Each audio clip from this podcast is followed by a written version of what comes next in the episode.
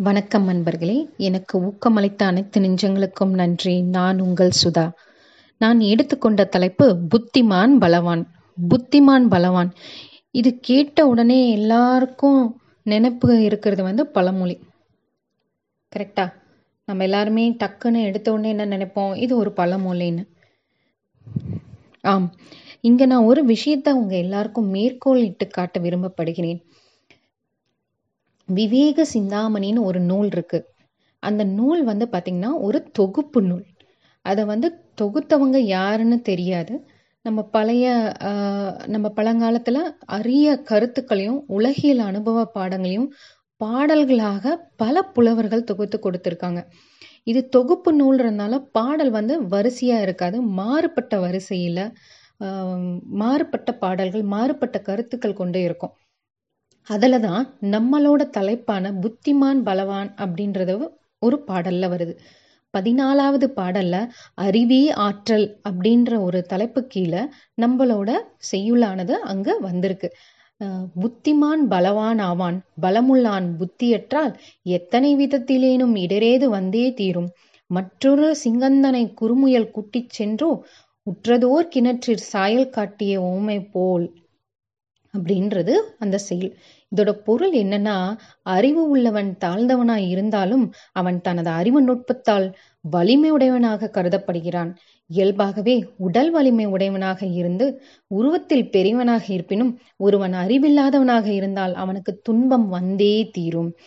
அதாவது வீரமுள்ள ஒரு சிங்கத்தை அது வாழுகின்ற காட்டிலே உள்ள ஒரு சிறிய முயலானது உபயமாக கூட்டிச் சென்று அதாவது மறைத்து கூட்டிச் சென்று ஆழமுள்ள ஒரு பெரிய கிணற்றை காட்டி அதில் நாங்கள் சிங்கத்தை விழுமாறு செய்து கொன்றதை போல அப்படின்னு இந்த செய்யுளில் சுட்டி காட்டியிருக்காங்கங்க.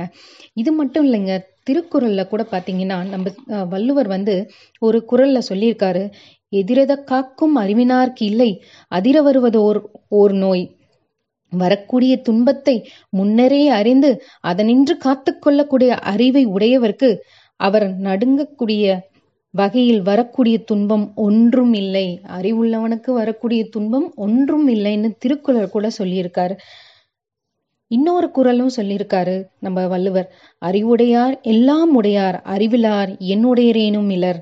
அறிவுடையவர்கள் எல்லாம் உடையவர் அறிவில்லாதவர்கள் மற்ற எல்லா பொருட்களும் இருந்தாலும் அவங்க ஒண்ணும் இல்லாதவங்க அப்படின்றத சொல்லியிருக்காரு. இன் இங்கு இன்னும் ஒரு விளக்கத்தையும் சுட்டி காட்ட வருகிறேன் நம்ம சுறாவின் பழமொழிகளின் விளக்கத்துல பாத்தீங்கன்னா இந்த புத்திமான் பலவான் பத்தி அவரு மனோரீத விதத்திலையும் சொல்லியிருக்கார். அதாவது ஆஹ், நாளைக்கு என்ன நடக்க போறதுன்றத இன்னைக்கே அதற்குண்டான உவைகளையும் அறிந்து செயல்படும் மனிதனே அறிவுடையான். அவனால மட்டும்தான் எதிர்காலத்தை மிக துல்லியமாக கணக்க முடியும் அப்படின்னு சொல்லியிருப்பாரு. அதைத்தான் அவர் என்ன சொல்றாருன்னா புத்திமான் பலவான் ஆவான் அதாவது ஒருத்தன் உடம்பால ம- உடல் பலம் உள்ள மனிதர்களை விட அஹ், புத்தி அதாவது அறிவுடைய மனிதர்களே பலவான் ஆவார்கள் அப்படின்றத பலவான் என்றால் பலம் அதிகமானவன் என்று பொருள். அப்படி இருந்தா கூட புத்திமான விட பலம் அதிகமானவன் அப்படின்றதான் இங்கு எடுத்துக்காட்ட கூறுறாங்க. அந்த எதிர்காலத்தை அறியக்கூடிய ஆற்றல் அறிவு உள்ளவர்களுக்கு மட்டுமே உண்டு என்பதை விளக்க மிக அருமையான பழமொழி இதுவாகும். நன்றி அன்பர்களே மீண்டும் இன்னொரு தலைப்பில் நாளை உங்களை சந்திக்கின்றேன்.